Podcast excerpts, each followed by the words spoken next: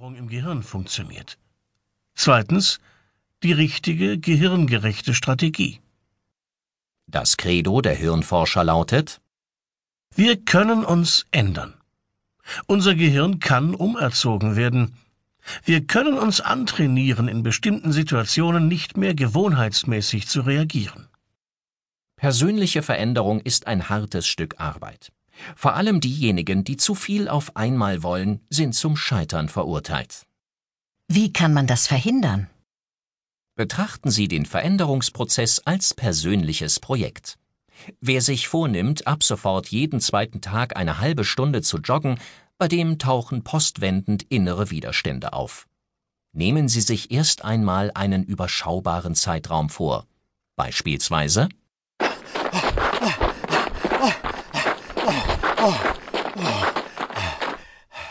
Mein persönliches Projekt für die nächsten zehn Wochen besteht darin, zweimal in der Woche zu joggen. Dadurch haben Sie von Anfang an größere Erfolgschancen.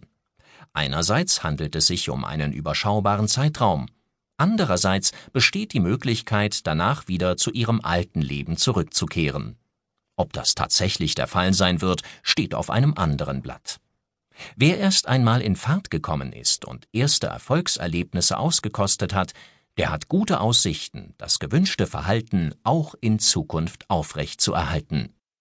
Was kann man noch tun, um die Erfolgsaussichten seines Veränderungsprojekts zu erhöhen? Überschreiben Sie Ihr Projekt mit einem Slogan, etwa Dieser Herbst wird der Herbst des Laufens. Weshalb ist es so schwer, Gewohnheiten zu ändern? Das zeigt der Blick in unser Gehirn. Sitz unserer Vernunft ist die Großhirnrinde, genauer gesagt der präfrontale Kortex.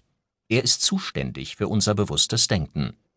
Alle anderen tieferen Strukturen des Gehirns arbeiten hingegen unbewusst. Psychologen sprechen in diesem Zusammenhang von einem Wettstreit der Systeme. Es herrscht ein Konflikt zwischen der Selbstbeherrschung und der Macht des inneren Schweinehunds, zwischen dem reflektiven und dem impulsiven System.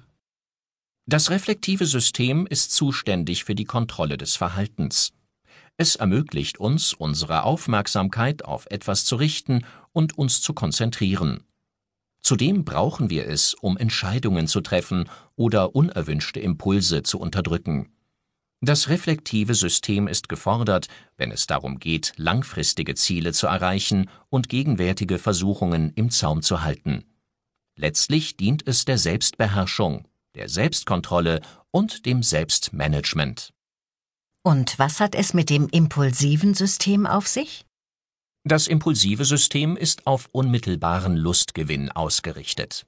Daher kann man es auch als Wohnsitz des inneren Schweinehundes bezeichnen. Welche Rolle spielen das reflektive und das impulsive System, wenn es darum geht, unliebsame Gewohnheiten zu verändern? Dazu müssen Sie die beiden Systeme synchronisieren und zu einem Team formen. Dann haben Sie gute Chancen, Ihre Vorsätze nachhaltig umzusetzen. Wie das geht, das erfahren Sie im weiteren Verlauf dieses Hörbuchs.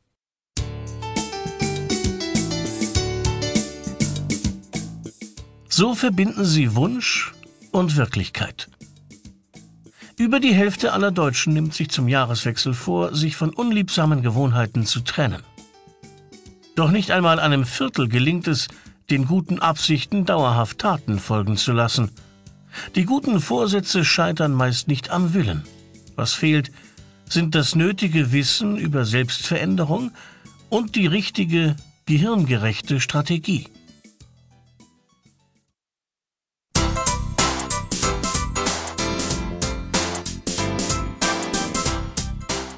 Was sind eigentlich Gewohnheiten?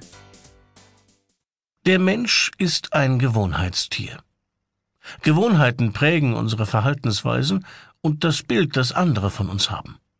Schon Konfuzius schrieb, von Natur aus sind alle Menschen gleich. Erst durch ihre Gewohnheiten werden sie verschieden. Gewohnheiten sind nicht so schlecht wie ihr Ruf. Ohne Gewohnheiten wäre der Mensch hoffnungslos überfordert. Ob Zähneputzen oder Schuhe binden, das unbewusste Abspulen von Gewohnheiten ist äußerst energiesparend und ökonomisch. Es hilft uns, uns auf die wichtigen Dinge zu konzentrieren